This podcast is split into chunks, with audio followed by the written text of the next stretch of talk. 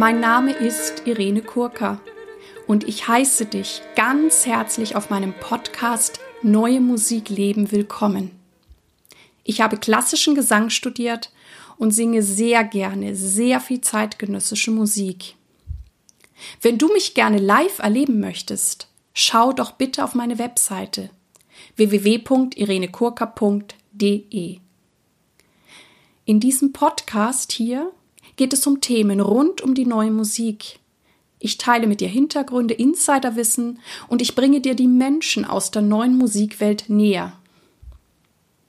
Und ich sage ein großes, großes Danke für all eure Feedbacks, E-Mails, Zuschriften und Kommentare. Und ich bin sehr, sehr dankbar, dass ihr mir so, ja, treu zuhört, dass ihr mich weiterempfehlt. Und ich bedanke mich auch ganz, ganz herzlich bei allen Personen, die an Musikhochschulen arbeiten und die dort ganz aktiv meinen Podcast an ihre Studenten weiterempfehlen. Mein heutiger Interviewgast ist die wunderbare Dirigentin Susanne Blumenthal. Hallo liebe Susanne, schön, dass ich hier heute bei dir sein darf und danke, dass du dir Zeit für dieses Interview genommen hast. Hallo Irene, schön, dass du hier bist. Wie bist du zur neuen Musik gekommen? Ähm, über diverse Umwege. Also ursprünglich Klavier gespielt habe ich ähm, vor allen Dingen wegen der romantischen Musik in meiner Pubertät ganz ausgeprägt und dann kam die Liebe zur alten Musik. Das war mit der Hauptgrund, warum ich nach meinem Schulmusikstudium Chorleitung studiert habe.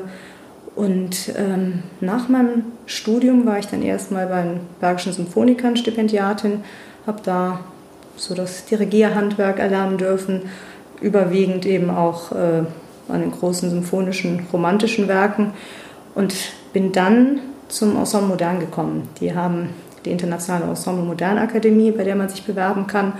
Und als ich dort aufgenommen wurde, war das schon auch äh, eine sehr besondere Herausforderung für mich, weil ich bis zu dem Zeitpunkt eigentlich noch gar nicht so viele Berührungspunkte hatte und mich auch erstmal fragte, wie soll ich hier ein ernstes als Dirigentin dieses äh, ja, hervorragende Ensemble von Stipendiaten ähm, dirigieren. Aber da bin ich dann mit der Zeit reingewachsen und habe die neue Musik sehr zu lieben gelernt. Das ist großartig. Also das war ja dann eigentlich wie so ein Sprung ins kalte Wasser, als du da angekommen Absolut. bist. Ja. Und so bist du, nein, ähm, wie bist du zum Dirigieren gekommen? Auch das hat längere Zeit gebraucht. Also eigentlich, wie gesagt, war die große Liebe ursprünglich das Klavier und ähm, im Schulmusikstudium habe ich angefangen, Chöre zu leiten. Äh, das hat mir einfach vor allen Dingen deswegen so viel Spaß gemacht, weil mich dieser direkte Austausch sehr interessiert hat. Und ähm, ursprünglich, wie gesagt, war es dann die Chorleitung, die ich angestrebt habe. Und irgendwann merkte ich aber, dass ähm, ja, ich nach wie vor habe ich eine große Affinität zu Chören und zu Chormusik, aber ein symphonischer Klangkörper oder ein äh, instrumentaler Klangkörper hat einfach noch mal so viel mehr Möglichkeiten und das wollte ich einfach anzeigen können. Welche Ensembles leitest du derzeit? Also in allererster Linie ähm, das äh, Ensemble MAM, Manufaktur für aktuelle Musik. Das hat sich im Zuge meiner Zeit ähm, als Stipendiatin bei der Ensemble Moderne Akademie ähm, gegründet. Also das, das besteht aus ehemaligen Stipendiaten von damals. Ähm, wir haben einfach so eine intensive Zeit zusammen erlebt, dass wir danach gesagt haben, das muss einfach weitergehen. Wir können jetzt nicht einfach nach einem Jahr aufhören. Genau, das ist eine Ensemble. Und dann habe ich ein Kammerorchester, das nennt sich EOS Kammerorchester Köln, das in erster Linie an der Schnittstelle zum progressiven Jazz agiert. Also wir beauftragen namhafte Jazzmusiker, die eine sehr avancierte Tonsprache haben, ähm, für das Kammerorchester und sich selbst zu schreiben. Und was dabei rauskommt, ist halt eben auch so eine ganz eigene Stilistik. Darüber hinaus habe ich bis vor kurzem noch den, also bis letztes Jahr, den Philharmonischen Chor in Bochum geleitet. Das habe ich aber auch jetzt aus zeitlichen Gründen aufgegeben. Und dann werde ich halt immer mal wieder engagiert für Projekte. Du sagst, bei dem einen Ensemble gibt es eben auch Jazz. Wie bist du dann zum Jazz gekommen? Naja, das hat den privaten Hintergrund, dass äh, mein Mann Jazzmusiker und Komponist ist und ähm, ich über ihn einfach ganz viel die Musik dann kennengelernt habe und schätzen und lieben gelernt habe. Ich weiß, dass du auch in Leipzig dirigieren unterrichtest. Wie ist das jetzt für dich, dein Wissen, deine Erfahrung an die Studenten weiterzugeben? Das ähm, schätze ich sehr, die Aufgabe dort. Also ich ähm, habe vorher nur sehr bedingt Dirigieren unterrichtet, immer nur sporadisch, wenn mich mal ein Big Band-Komponist angesprochen hat oder ein Komponist, der plötzlich sich in der Situation sah, äh, sein eigenes Stück dirigieren zu sollen. Und jetzt ähm, muss ich das eben nochmal ganz anders organisieren und strukturieren und dabei habe ich ganz viel selber gelernt. Also es ist, ähm, man setzt sich einfach nochmal ganz basal mit Fragestellungen des Dirigierens auseinander und hinterfragt auf eine äh, ja, elementare Art und Weise, was man da eigentlich macht, warum manches gut funktioniert und manches nicht. Dinge, die man vielleicht vorher einfach so aus der Intuition heraus ähm, gemacht hat, stellt man jetzt einfach nochmal in einen ganz anderen Kontext. Und ich erlebe das als sehr bereichernd, den Austausch mit den Studierenden und die Aufgabe als solche. Das kann ich mir gut vorstellen. Wie erlebst du es, eine Dirigentin zu sein und wurdest du unterstützt als Frau in einer Männerdomäne? Das ist natürlich eine ganz heikle Frage und auch eine aktuelle. Das ist, ähm, ich werde ja immer wieder auch zu dem Thema befragt und auch eingeladen vom WDR, vom Deutschlandfunk, vom Bayerischen Rundfunk. Die haben eine Sendung gemacht, wenn Frauen den Ton angeben. Also das ähm, Thema ist natürlich brandaktuell, leider immer noch, wobei, es, ähm, wobei da auch ein Wandel sich zum Glück abzeichnet. Als ich angefangen habe, beispielsweise im Rahmen dieses Stipendiums bei den Bergischen Symphonikern, da kam keine Konzertkritik in der Zeitung aus, ohne darauf zu verweisen, äh, dass ich eine Frau bin, obwohl es ja eigentlich eine weibliche GMD ist. Aber dann gab es dann so Sätze wie, streng wirkte sie mit den nach hinten gerafften Haaren und dem strengen schwarzen Sakko unter dem und so weiter und so fort, wo ich dachte, ja Moment, wen interessiert das denn? Es geht um die Musik. Also es ist leider in manchen Zusammenhängen immer noch ein Thema. Ähm, allerdings zeigt sich auch, je jünger Ensembles sind und gerade auch in der neuen Musik, da ist es eigentlich fast gar kein Thema mehr. Also das ist vor allen Dingen in diesen tradierten Klangkörpern, die alteingesessenen, wo es dann doch immer noch bemerkenswert zu sein scheint, dass da vorne eine Frau steht. Hinsichtlich der Unterstützung im Studium, das ist, ähm, das ist schwierig. Also es ist, äh, ich habe Kolleginnen, die mir zum Teil haarsträubende Geschichten aus ihrem Studium erzählt haben. Ich habe jetzt Chorleitung studiert, da ist das nochmal ganz anders. Also da sind viele Frauen. Aber beim Orchesterdirigieren ist es nach wie vor so, dass Frauen in der Unterzahl sind. Und auch hier habe ich erlebt, dass wenn ich einen Meisterkurs bei einem namhaften deutschen äh, Dirigenten älteren Semesters, der sagte mir gleich zu Beginn, also Frau Bunthal, ganz ehrlich, äh, ich halte nichts von Frauen, die dirigieren. Und auf meine Rückfrage hin hieß es dann, naja, wie wollen Sie das denn überhaupt körperlich schaffen, so eine Wagner-Oper? Jetzt hat dieser Herr selber aber eine ziemlich äh, korpulente Statur gehabt und ich war kurz versucht zu sagen, wissen Sie was, lassen Sie uns doch mal um Block laufen. Ich habe es mir aber verkniffen. Aber diese Vorstellung, die gibt es immer noch, dass Frauen nicht die entsprechende Autorität mitbringen. Offenbar gibt es auch die Vorstellung, dass Frauen nicht die Konstitution, die körperliche Konstitution zum Dirigieren mitbringen. Also man äh, erlebt da immer mal wieder wirklich äh, erstaunliche Vorurteile. Aber es nimmt zum Glück ab das freut mich und ähm, ich finde es auch toll, dass du das machst und da auch ja, vorangehst, weil dann wird es hoffentlich den nachfolgenden Frauen, Studentinnen leichter fallen, auch zu dirigieren. Was macht für dich gute neue Musik aus?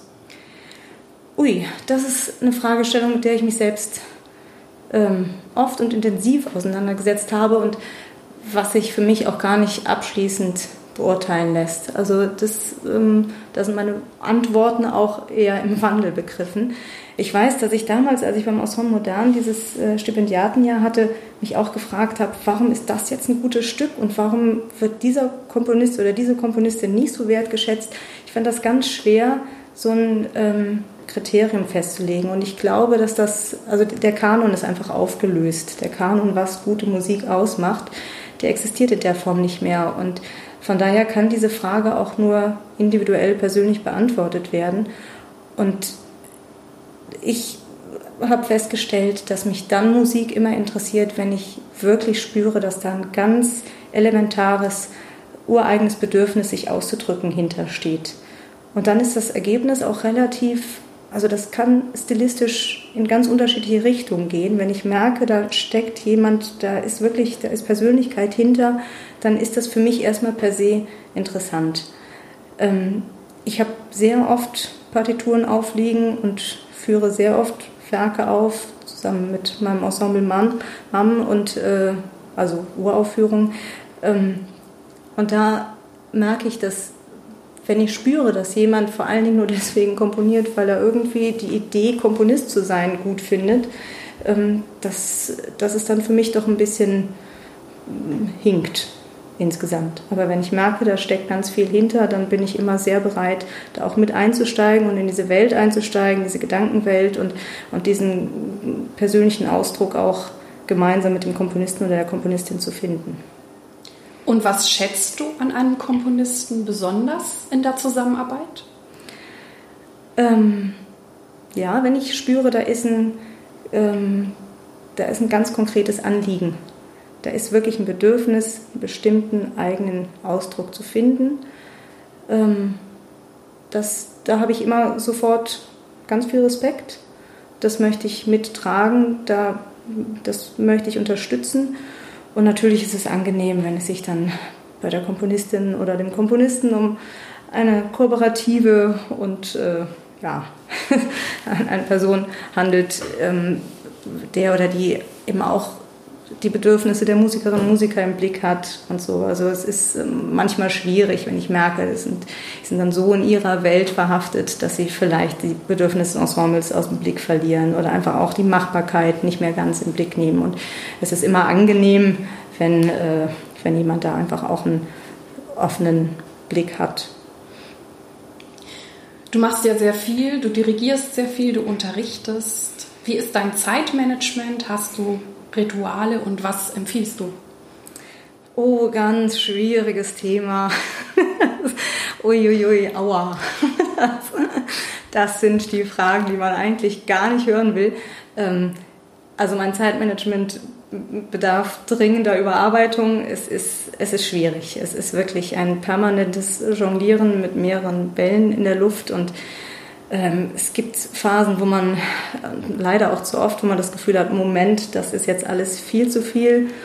Und dann sehnt man sich wieder nach Phasen, wo es ruhiger ist. Aber sobald es ruhiger wird, denkt man sich, ui, jetzt ist es aber auch wieder zu ruhig. Also ähm, ja, es ist einfach eine sehr große Organisiererei und ein sehr langfristiges Plan. Und es ist, man, also ich lerne schon auch dazu. Also es gibt jetzt schon auch immer mal wieder Situationen, dass ich äh, Dinge absage oder einfach auch wirklich woanders hinschiebe, weil ich merke, okay, auch ich habe Grenzen, was man ja einfach lange äh, nicht so wahrhaben will. Aber ich hoffe, dass es noch besser wird ich ähm, bin da auf dem Weg, aber ich habe keine Tipps. Also ich bin, glaube ich, die Letzte, die irgendwie gute Tipps geben könnte zu einem ausgewogenen Zeitmanagement. Und äh, bist du jemand, der quasi jeden Tag das Dirigieren übt in irgendeiner Form, also mental oder auch physisch? Nee, das ist ähm, tatsächlich, ist mir neulich das mal aufgegangen, dass ich das tatsächlich überhaupt nicht mehr mache. Ähm, es ist anders als beim Instrument, wo man mhm. einfach Fingerfertigkeiten oder was weiß ich, Ansatz und so weiter beibehalten muss. Beim äh, das Dirigieren ist ja, kannst du ja einfach sagen, es ist wirklich grobmotorisch. Das ähm, muss man jetzt nicht physisch üben. Außerdem stehe ich oft genug vor dem Ensemble, mhm. um immer wieder in der Situation zu sein.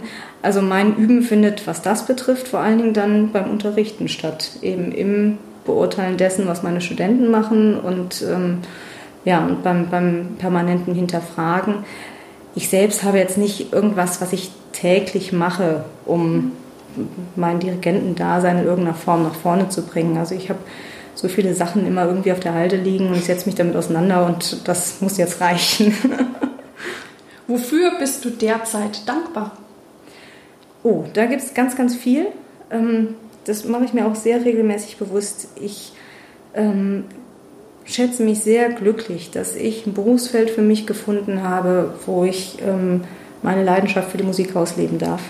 Das war lange Zeit nicht selbstverständlich. Ich habe mit Schulmusik angefangen, ich war auch im Referendariat, habe dann aber auch gemerkt, nee, ich das Bedürfnis, selbst Musik zu machen und zu gestalten, ist einfach übermächtig. Und als ich mein Referendariat abgebrochen habe, das war schon auch äh, ein Sprung in den luftleeren Raum, dass ich nicht wusste, wie geht es hier eigentlich weiter. Und das, dass, ich, dass das funktioniert hat, darüber bin ich sehr, sehr froh. Und ich bin in der glücklichen Situation, mich mit ganz vieler spannender Musik auseinandersetzen zu dürfen. Ich genieße die Stelle in, in Leipzig. Also das ist, ähm, da bin ich sehr dankbar für. Wer oder was hat dich am meisten geprägt oder inspiriert? Ui, wenn man das so ähm, auf den Punkt bringen müsste, das ist schwierig. Also es gibt ganz viele Persönlichkeiten und Menschen, die mich inspiriert haben. Ähm, dirigentisch auf jeden Fall Carlos Kleiber, den ich ganz großartig finde in seiner, in seiner gestisch, in seinem gestischen Ausdruck, ähm, überhaupt Musik anzugehen. Ähm, mich haben auch Musiker vom Ensemble Modern sehr beeindruckt in dieser Unbedingtheit, mit der Musik dort ausgeführt wird und gelebt wird. Das finde ich sehr inspirierend. Ich finde natürlich auch äh, Frauen inspirierend, die den Weg als Erste gegangen sind. Simon Young, Julia Jones. So, das, es ist wichtig, solche, solche Persönlichkeiten vor Augen zu haben, zu sehen, es ist möglich. Ähm, ja, und wenn ich länger darüber nachdenken würde, dann käme mir noch ganz viel in den Sinn, aber es lässt sich jetzt nicht so auf die Schnelle beantworten. Und was bedeutet es für dich, sich treu und authentisch sein in dem Musikbusiness und wie gelingt dir das? Ähm, ich dazu vielleicht eine kleine Anekdote. Ich weiß, ich kann mich daran erinnern, das ist mir in Erinnerung, also das ist immer, immer mal wieder präsent, diese kleine Begebenheit. Ähm, als ich das erste Mal regelmäßig vom Symphonischen Klangkörper, vom Orchester stand. Das war halt bei den Bergischen Symphonikern, mit denen habe ich regelmäßig dann ähm, Konzertproduktionen äh, gehabt und regelmäßig geprobt. Und da sagte mir damals ähm, meine Mentorin äh, nach einer Probe, Frau Blumenthal, man entschuldigt sich nicht vorm Orchester. Und ich weiß, dass ich total irritiert war und das sehr hinterfragt habe und habe gedacht, was für ein Quatsch. Also das ist auch nach wie vor so, dass ich ähm, das Dirigentendasein hat natürlich immer so einen bestimmten Nimbus des Maestros. So, aber das bin ich nicht. Das will ich auch nicht sein. Und ähm, ich schätze einfach sehr das kooperative Arbeiten. Natürlich bin ich diejenige da vorne, die dann letztendlich das ne, sagt, wo es lang geht. Aber ähm, möglichst in Absprache mit meinen Musikern und ohne über die drüber zu bügeln und mit dem klaren Signal meinerseits, ich möchte von euch auch die Impulse haben und eure Persönlichkeiten, musikalischen Ideen mit auffangen und mit einbringen. Und ähm, das ist mir sehr wichtig. Ähm, das ist für mich eine Form von authentischem Arbeiten.